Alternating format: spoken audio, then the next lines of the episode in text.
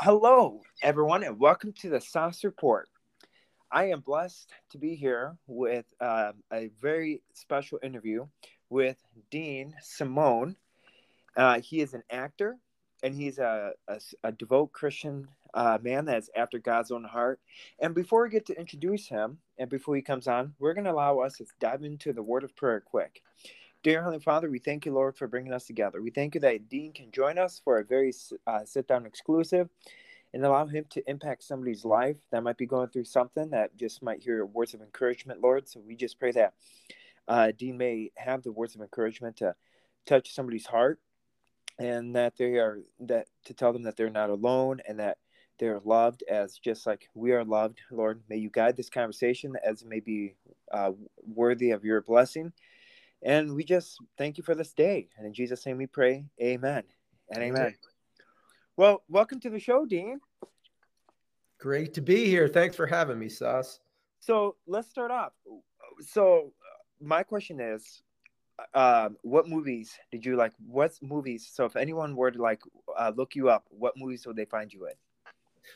Oh gosh, I've done I've done quite a few over the years. Um, recently, uh, and what I love everybody to check out if they if they can is my my film Game Day, which I co-wrote and co-produced. Um, it's on Tubi and uh, Plex and Apple Plus.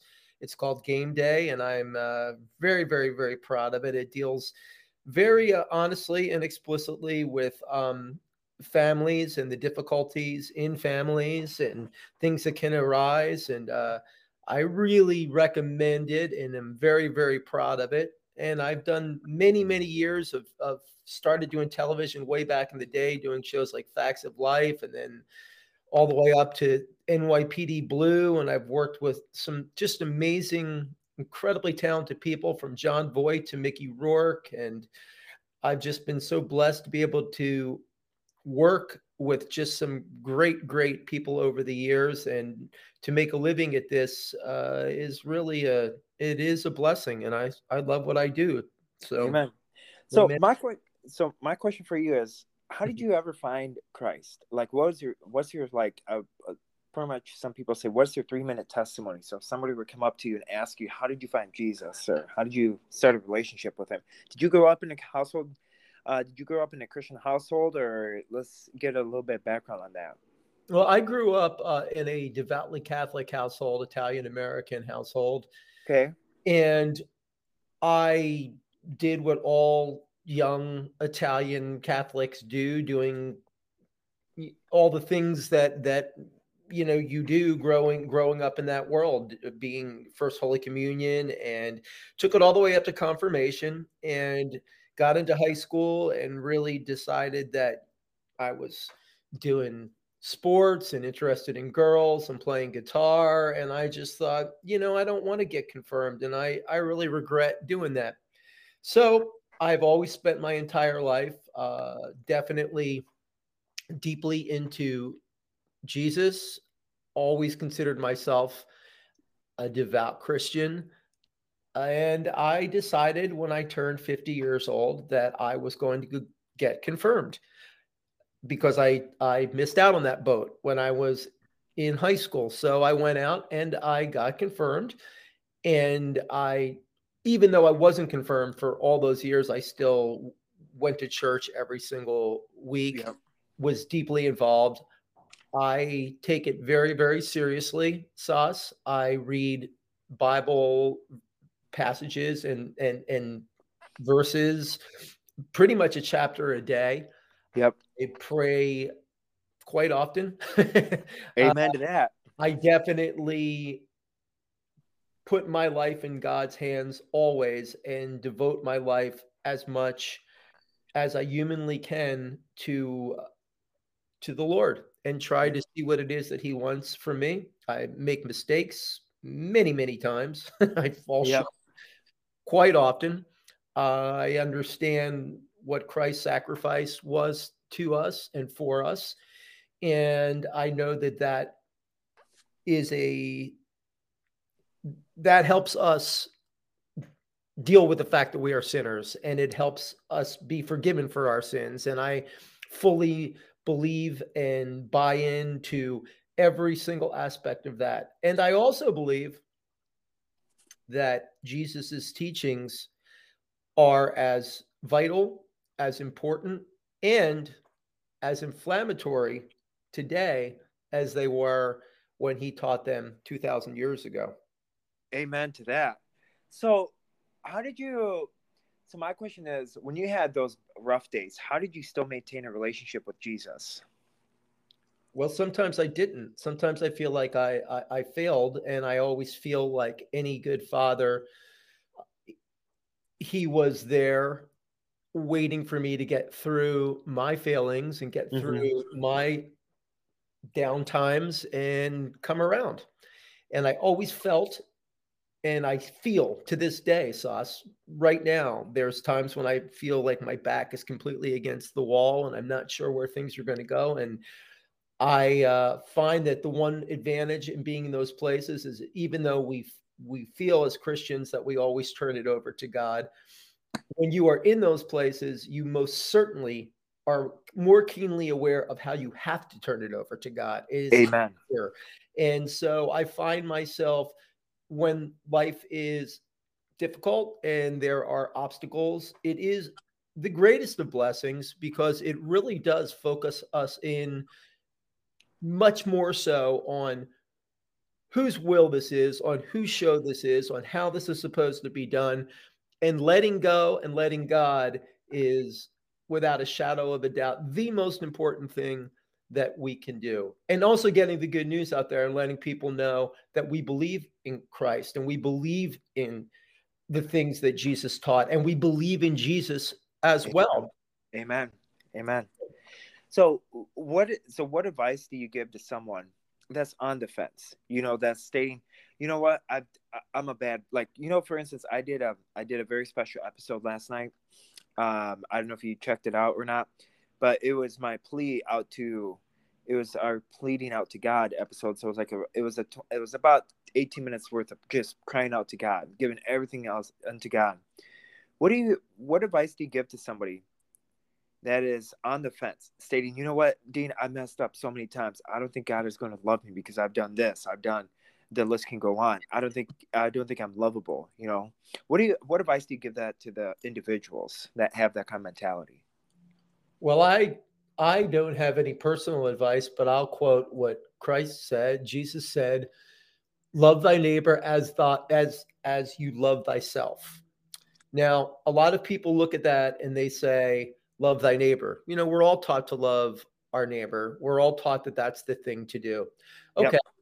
But do we realize that we're supposed to love ourselves as well and be kind to ourselves and understand that all of those things that we're talking about in terms of self forgiveness and understanding that Jesus has paid that price for us so that we can forgive ourselves because we are forgiven through Christ. And I think that if someone is sitting on that fence, my advice would be sit on that fence, feel the pain of being on that fence. it's uncomfortable, isn't it? Don't run from it. Don't try to hide it. Don't try to um, think that drugs or alcohol or sex or anything that you could possibly look at is going to make that go away. But sit in it and feel it and know the pain of it. And I believe that that's when the Holy Spirit works in us. And that's when I mm-hmm. believe that we uh, find our closest route to God and we can really understand what we need to do. We know what we need to do, we know what's out there.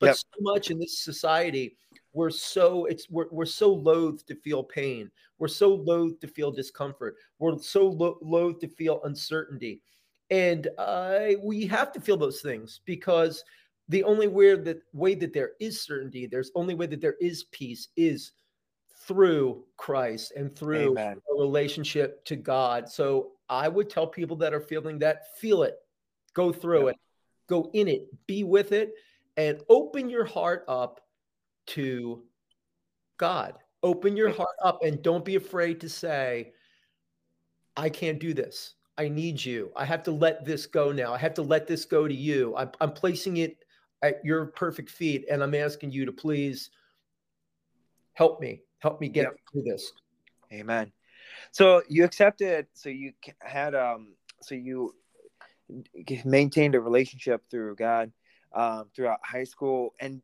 what um, did you play any sports in college? And what college did you go to?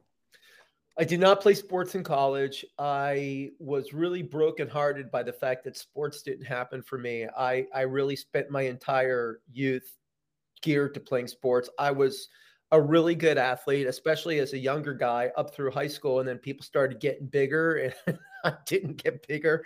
Oh. people started getting faster and I didn't get faster. And I saw my hopes and my dreams sort of eroding there. But then again, the uh, flip side of it is, is I started playing guitar when I was six years old, literally. Yep. And I absolutely have a love and affinity for music beyond words. And also I, I started writing – when I was a child. Like just writing was such a big part of my life. And then when I got into high school, I had this phenomenal teacher, Mr. Hildebrand, who put me in the school play and said, "Look, I think you can do this, but if if you're going to do it, you got to commit." And I mm-hmm. committed, and I really discovered how much I adore acting.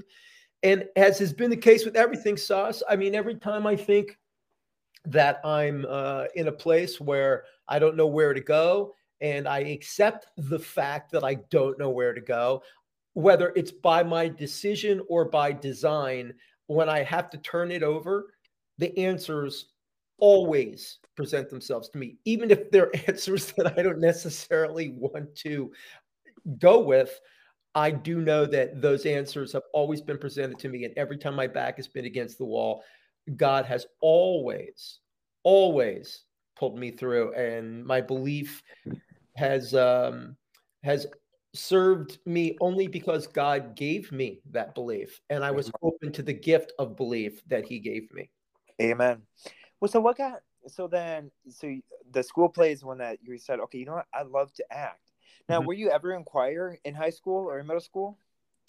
Uh, no, I was in choir in uh, I was in choir in elementary school, and I was such an just such a difficult, defiant kid that I was always getting in trouble as a young guy. I was getting in fights all the time.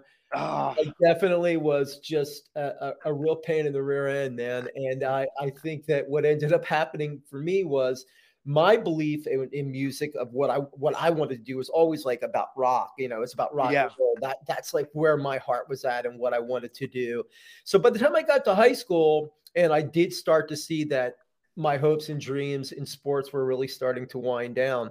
I had a really bad injury in baseball. I adored baseball, and then I, but I was a catcher, and I really couldn't play any other position. And then my thumb I just uh, got severe nerve damage that was just something that they really couldn't do anything about, at least not in, at that time uh, in medicine in the uh, 70s and early 80s. So at that point, I had to give up on every sport that meant something to me. So I really started doubling down on music and playing in bands in high school. And I was playing in bands in high school and just completely getting into that world and then acting came along and I also jumped into that world. And I was very blessed, Sos. You know, I always found I was really went from doing the school play to being on national television within two years. That's that's a that's a big blessing. But that is. You know, I, I wasn't I really wasn't ready for it, Sos. I was yeah. I was a young person that got married young.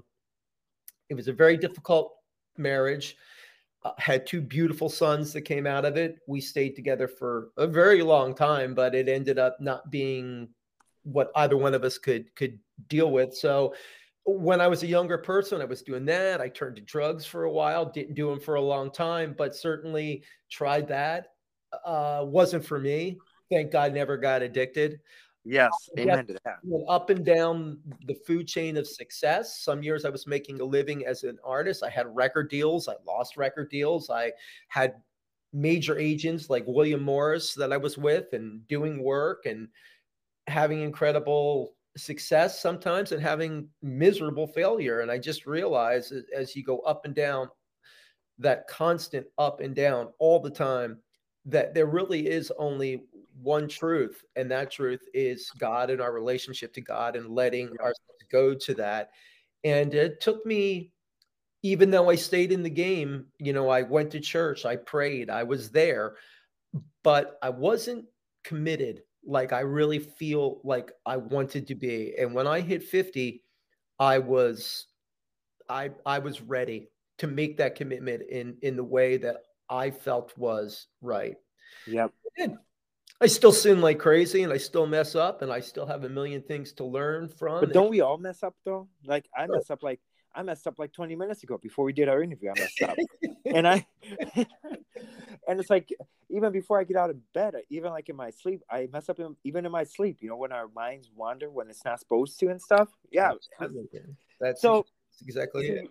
So you graduated college, and what was the big, first big movie or TV gig that you had? Like, was what was the big thing, and what made, and what prepared you to make it through like the ups and downs of the movie industry? Like, what? Well, I didn't go to college actually. I went to the American Academy. I, I, I had auditioned for the American Academy, of, or excuse me, I take that back. I, I auditioned for Cal Arts, uh, uh, Juilliard, Carnegie Mellon, and there was one other one. In, in, those days, you would audition for all of them at once. Okay. Prepare a couple monologues, one a classical monologue like Shakespeare, one a one a modern one. I went to San Francisco at uh, ACT up there, and I auditioned uh, for all of those schools. I got accepted in Juilliard. I got accepted in Cal Arts, and Dang. there was one other one. And I, and I was like, not sure I really wanted to com- commit to going to. First of all, I wasn't sure I wanted to go to New York, even though I'm from Philly. I was living in LA, and I wasn't sure I really wanted to go to New York.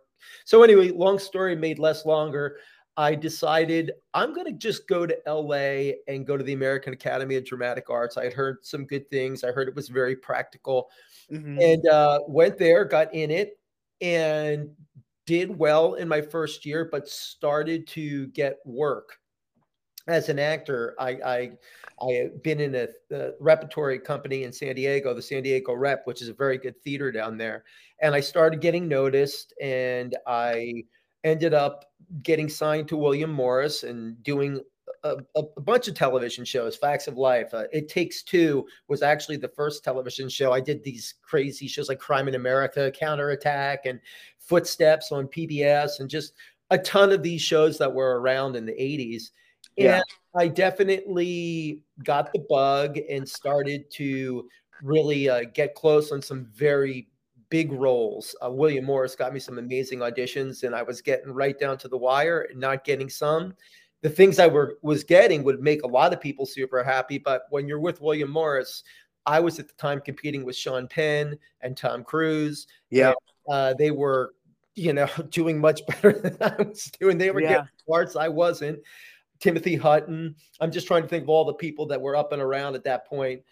And it really uh, started to get difficult. And so the up and down cycle started to begin. And also, I was also playing in bands at that point and playing in on the Sunset Strip and, and going out there and, and, really living this this crazy life and, and having a son. Uh, it, married, trying to make it all work. And I really realized at a certain point it was more than I could handle. And I definitely think that I rode that ride for everything that it was worth. Yeah. What was your favorite? So what? Okay, so out of the movies that you, uh, not the TV show, out of the TV shows that you mentioned, which one was your favorite to film on? Hmm. And which one wasn't? Which one was actually not which one? Which was your favorite, and which one was the most difficult one? There's been so many that I would say uh, that I love. Top three. Honored to be on. Well, NYPD Blue was just a phenomenal series with phenomenal people and phenomenal actors, and I loved the series before I even was on it. So I was really, really thrilled to be on that. I just did one recently, which I really can't talk too much about I can tell you what it is. I can't tell you anything about the role or go too much into depth about it, but I did a, a winning time. And I just thought that was amazing, just amazing people. And it was just an absolute thrill. And then the third thing was actually not a television show or a movie, even though I've done so many of those and had a chance to really, like I say, work with incredible people. I'll tell you another story about a, a, a, TV show called Goliath that Billy Bob Thornton is on, and I'll, and that could have been an amazing thing. Nothing against those people, but I'll tell you what ended up happening with that. But the third thing that I really loved being a part of was being a Jim Beam on the Jim Beam ads and doing those that that commercial, which ended up being a couple commercials. Just amazing people. It was Wait, like Jimmy Dean, like Jimmy Jim Dean. Beam, the uh, the uh, bourbon Jim Beam. I was Jim Beam for a couple of years, not that long ago, just just a couple of years ago. That was just amazing, and it was just oh, that's cool. Hoyte van Hoytema and um, just in, incredible people. Uh, John uh, Hillcoat, who's a phenomenal director and producer and writer who's involved with Black Mirror and a lot of those shows. So that was a really high level of, of, of people that that I was dealing with on that. But I would say uh, there's so many experiences that have been great, and I've had a chance to work with so many great actors that we'd be talking for hours if I could tell you every great experience that I had. I did have for your listeners out there, just to let you know them know how difficult this business can be.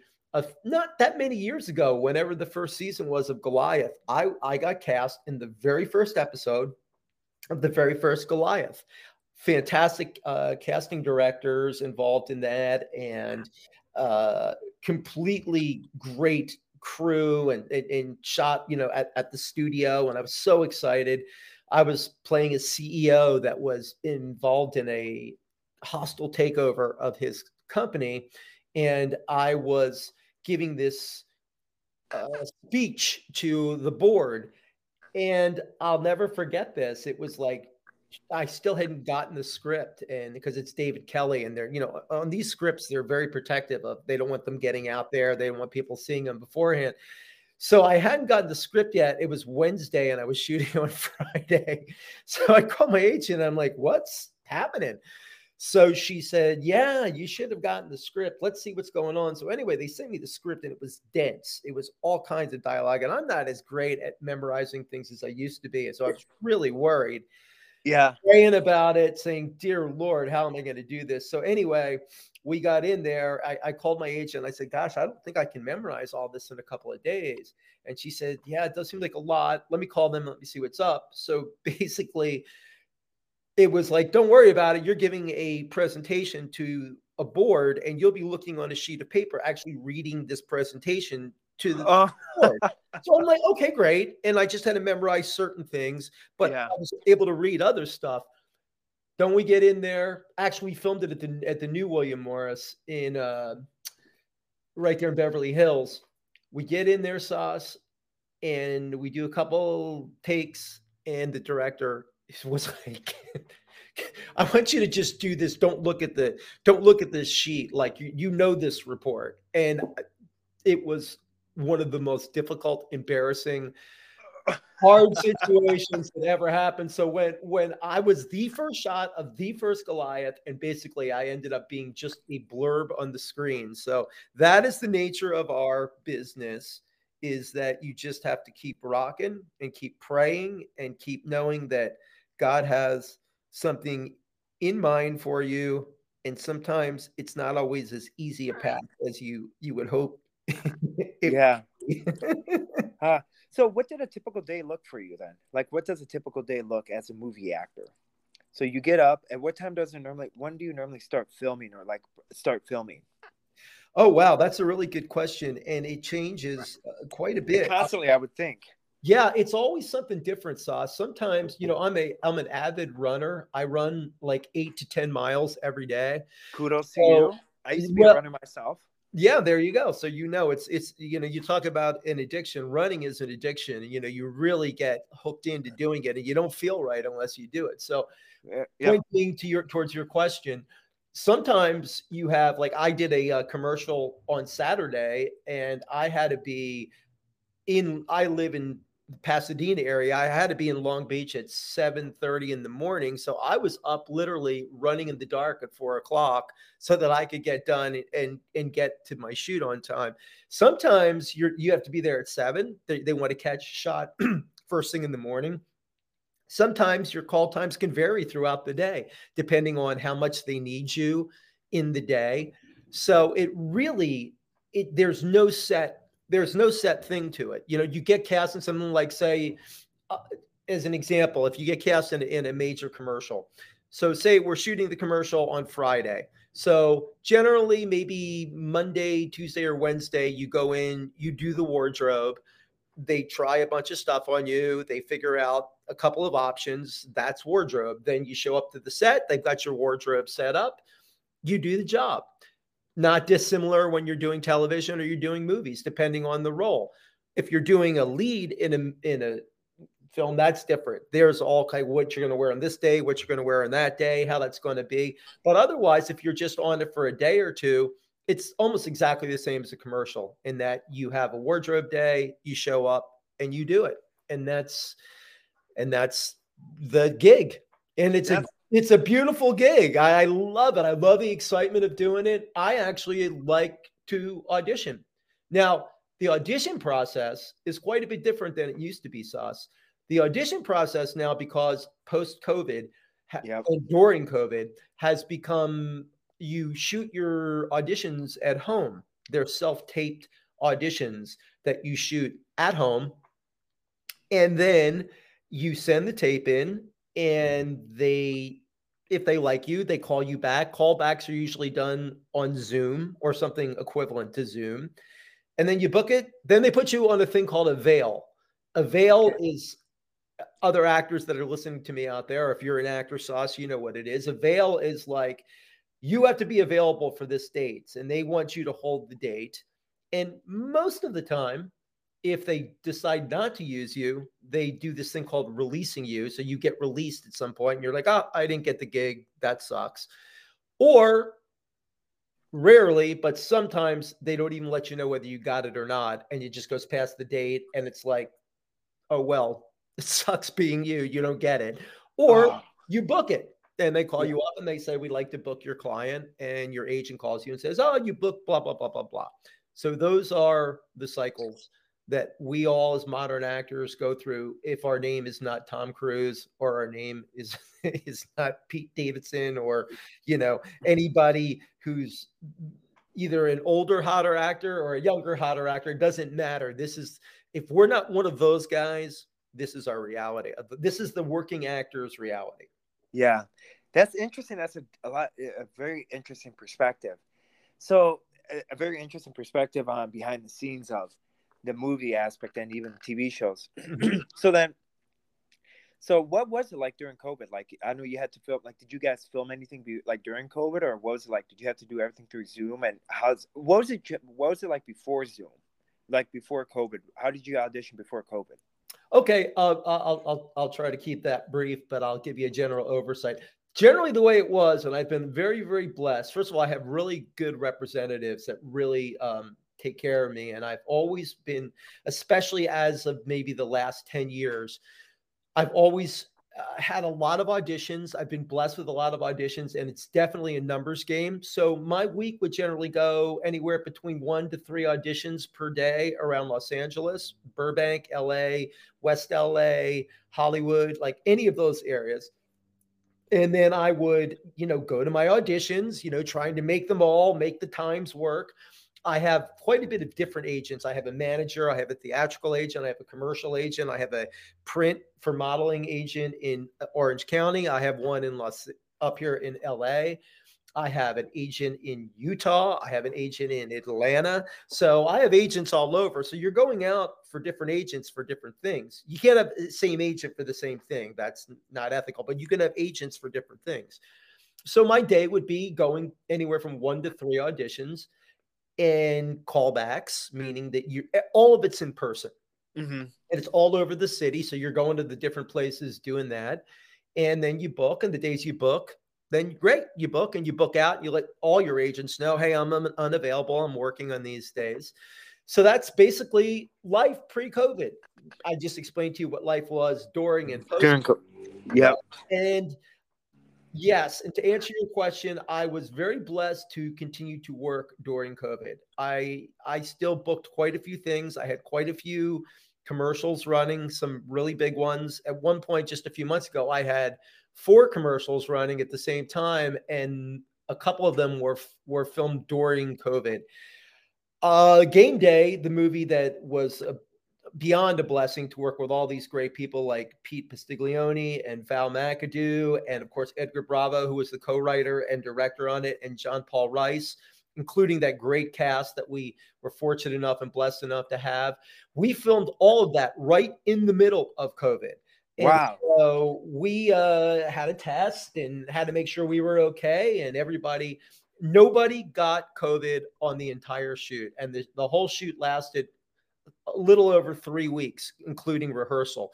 And we were really eyeball to eyeball, working our butts off, and none of us got it. Thank you, Lord. So because it was such a small budget and every day was so precious Sos that if any of us and all of us it was so everyone was essential on the crew in the cast if any of us would have come down with it it would have really shot the whole thing down and we got completely blessed and we got through it without any of that going down. So we did that. I was very very fortunate to to to bless blessed do a lot of different commercials during the time. The only one that didn't work out was i was supposed to be which i can't say what the company was but i was supposed to be the spokesperson for a fairly good sized insurance company and i was set to film four commercials in florida and that was when florida was really really raging with with it going on. I have two older parents who live with me uh, that are in their 80s, put one pushing 90. They both have Parkinson's. Healthy, you know, they're Mm. doing great and they're very vital together people, but Yeah. they were very concerned about getting COVID. And it was a very difficult decision to make, but I had to turn the commercial down. It's very hard to turn down a spokesperson role like that. It was a good sum of money and it was very difficult, but it was Yep.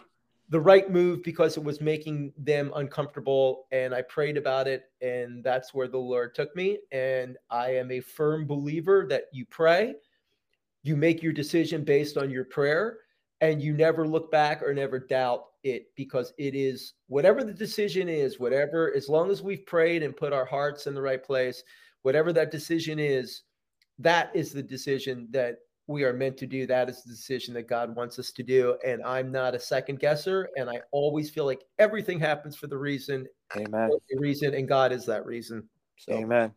So, so then, you know, as so for instance, a movie comes out like this game day uh, that that you filmed and that most previously. Mhm. What was it like? So, what does a movie premiere look like? You know, from a Hollywood aspect, like from Hmm. a movie actor, what does it look like? Like, do you get the red carpet treatment? Do you get like uh, cameras in your face, or do you guys go for a private screening, or what's that look like? Well, I'm no star, you know. I'm just a Hollywood uh, working actor, so I I don't have that kind of thing happen for me. You know, it's funny. I I am a blessed to be a working actor, and I do work a lot, and I and I really have been so blessed about that. But in terms of like showing up on the red carpet, you know, when we did game day, that was one of my favorite premieres we ever did. You know, we shot in Philly, which is my hometown, where you know I root for all the Philadelphia teams, and I'm from Philly originally, and we filmed it there. And the premiere was there, right outside in uh, in West Chester, and it was such a beautiful night. Sos. It was such a just a great night my wife had never been to Philly other than when we were filming and a couple times for me to go back to do the business there of the movie. She fell in love with Philly and we, st- we we're very adamant about trying to work and have a second house Mm-hmm. back there as well. We did the we did the uh, premiere almost a year ago and it was just great. Cold cold, incredibly cold uh, in this really neat theater in West Chester. And it was all kinds of people from Philly. There was Philly press there and all the people involved with the film in, in and around the film. And it was just a great experience. It was absolutely my, not just because it was a film that I co wrote and I was co-starred in and was definitely one of on a ground level with, but just because it was such a labor of love and such a blessing to see all those people and we had hundreds of people at the at the premiere and it was really neat it was just a great experience so that was my favorite for i guess personal reasons and i'm very proud of the movie as well but you know in today's in today's world also unless you're doing the new top gun Mm-hmm. You, the, the the world of premiering in that thing is very different. Streaming is so important now. So even though the film premiered in that it was cut and done and we showed it to people publicly in November, you know, it really didn't get picked up on a major platform uh, until it just really dropped about a month and a half ago, two months ago, even if that on Tubi and on Plex and on Apple Plus and those different streaming platforms that people can really see it. So I almost feel like there's a physical premiere, and then there is really basically the the cyber premiere, the premiere that really now makes most of the difference in the world. So really we're kind of newly premiered on Tubi, and it's and it's it's a new thing for people to go out and see. So, you know, it's different than it used to be. Sos. It used to be yeah. like you make it. It's in the movies. It's in the movies for a little while, and then once DV or DV tape came along, then they do a re-release when the tape came out, and then it was HBO or DVDs. Now it's an entirely different world. So it's it's it's uh, quite a bit different. And I'm no celebrity, so people aren't like you know flocking to snap my oh. at uh, at those things, and and that's fine. I'm I'm I'm I'm enjoying making a living as an actor, and I'm still a person who can be anonymous. Yeah, well, you're special, and you're an actor. I mean, you're famous as somebody. You're like you're you. I mean, your family thinks of. I mean, you, have close friends that are like just proud of you, and uh, just hearing you and stuff, I feel proud of you and your accomplishments. So, Thanks, Thanks. oh, absolutely, and you know, it's it's fantastic having a wonderful guest um, from a different perspective, from a different light, uh, because I have authors on my show, and I think this is a great start to having like even actors. So, so then, question that kind of has been rolling in my head. So I'm guessing, are you rooting for the Phillies to win? Oh yes, we got no hit last night. I, five to nothing. That's pretty bad. Yes, I'm a yeah. massive. In fact, tonight we're in a real conundrum because the Eagles are on and the Phillies are on at the exact same time, and we are massive fans of all Philly sports. Are so you guys this, in Phillies? Are you guys in Philly right now? No, we're we we live in Los Angeles, but my parents live with us, and my children uh, or who are grown my youngest is 15 but we all get together to watch the games not unlike game day very similar to, to game day and uh, and I do want to say something about that before we we sign off. I want to go back to saying something because I, I do want to explain something to a lot of our audience out there. But I will say, us, we're we are we are gigantically into the games. It's intense. My children, even though they were born in Los Angeles, are all diehard Philly fans as well. So this game experience is a multi generational, insane, incredible, life affirming, life wrenching experience that we go through every single game. So we're real proud of the Eagles too. The Eagles are seven and zero. Oh. Yeah, they're top, uh, in the World Series, so it's a yeah. great time to be a Philly fan. Yeah, who do the uh, what team do the Eagles play tonight? The Eagles are playing the. Can you believe the Eagles are playing the Houston Texans tonight? So yeah, no, the Eagles are going to be eight and zero. Oh.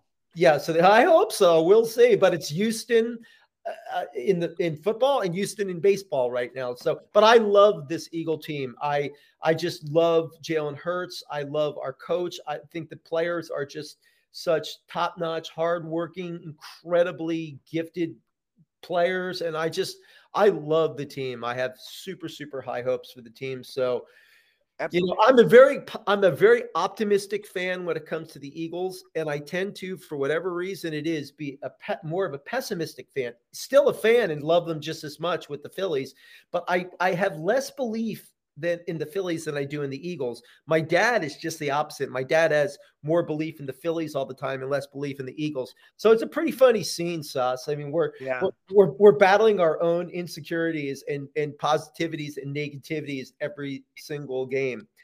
And which brings me to something that I did want to bring up because I would be remiss not to bring it up is that if you if you and your listeners go out and watch game day and I really hope that you do you know, there's a ton of salty language in it. There's a lot of very difficult situations. There's drug use that occurs with the family. You know, it is a very hard look at family. It is not a hallmark look at family. It is very demonstrative language. It's very it's things that that literally you look at disrespect towards parents, disrespect towards children. There's so many things that are addressed in this movie. Not justifying those things, not glorifying those things, but saying exactly what I believe that Christ has said and taught us, which is we are imperfect. And looking at this movie is an invitation to say to everybody, this is an imperfect family. Yep. We are imperfect like you are. And this this is a chance for us all to try to make our lives better. And yep. I think that that's a very important part as artists is to make sure that we're not saying to people, I'm holier than you are. I Amen. I I don't curse. I don't drink. I don't say crappy things to people sometimes.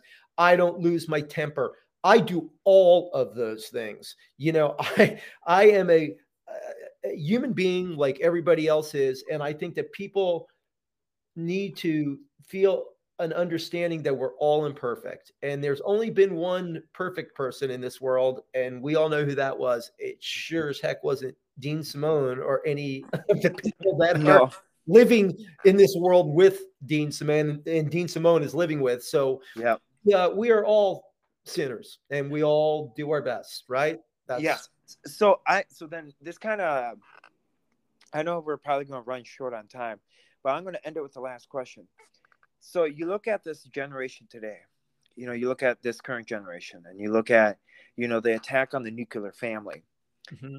okay so what what advice do you have of families that are struggling with kids that are like being disobedient and you know kids that are just walking like saying you know what like for instance when i was a little kid i got mad at my parents and that's why i'm running away i'm not or i'm going to call cps on you guys which i never which I never did. you know, no, of course not. But I uh, get, I get you. Well, right? well, the I did do this when I turned 18. I thought I could do anything I wanted. So I was interesting because I told my parents, "Hey, you know what? I'm gonna go for a drive." Well, they're like, "Oh, well, okay. We'll be back for supper." Well, I got back and then I handed them. I went straight to the Army Reserves recruiter's office right when I turned 18. Um, that was one of the worst mistakes I've ever made. Um, but of course, that's a lighter that that's compared lighter to what other kids are going through. What do you what do you tell listeners, or what do you tell like what do you see in this generation that is concerning to you regarding the relationship that you know uh, kids have with their families, are they like being attacked? Well, like the nuclear structure of it, like for instance, yeah, no, I, yeah, I, I get what you're saying. I I think that the generation younger generation 15 teenagers up to 20s people in their 30s first of all i think it's horrible the way that older people vilify and attack younger generations and act yep. we were better or we were some those were the good old days. That's when things were right and we did it right and you guys are not doing it right and all this stuff. Okay first of all i think that's a bunch of bull crap i never accepted that. I feel like every generation gives us more hope that things are that are going to move forward and get better i have total faith in my three sons and i have total faith in your guys' generation. I, I, I sense you're you're a person who's probably a younger person as well. I'm 24. And, okay, well, God, God bless you, man. That's a great age to be, and yes. God bless you, and God bless your generation, and all the old fogies out there like me. And I'm not an old fogey. I mean, I'm actually I feel you're like a youngster.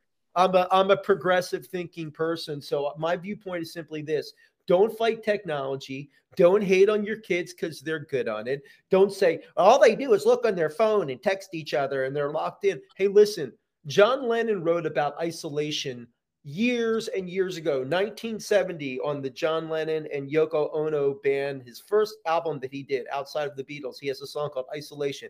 Uh, everybody go check that song out. Listen to that song. It sounds like all the complaints that we make about the younger generation being isolated and away from each other, and they're all on their phones, and all of them are. And you know what? We're we're all in a place where we have to love each other, respect each other, be empathetic, be compassionate. Think about what Jesus says when he says, turn the other cheek. Now, listen, again, I feel miserably. I had a massive fight with my mom and dad, and they're in their 80s, and I'm in uh, pushing 60. Okay. And I had a massive fight with my parents the other night. My kids, I get in a fight with. They get in a fight with me. Life goes the way that it goes. But I'll tell you this much I love them all. They love me. We're all have we all have faults. And in this world, we better learn one thing tolerance. When Jesus yes. says turn the other cheek, he's not saying condone things that are bad. He's saying if evil or difficulties or aggression is going, stop it. Let you be the one that stops it. Let it not continue. Let that cycle not continue with you. You change it. You be the person who doesn't do it. He sacrificed his life to prove and show that point is the only way to be that that's how you resurrect and have a life in Christ and in God is by doing that. So my advice to the nuclear family is you're going to yell at each other. You're going to say crappy things to each other. You're going to feel bad about those things you say to each other. You're going to get past it.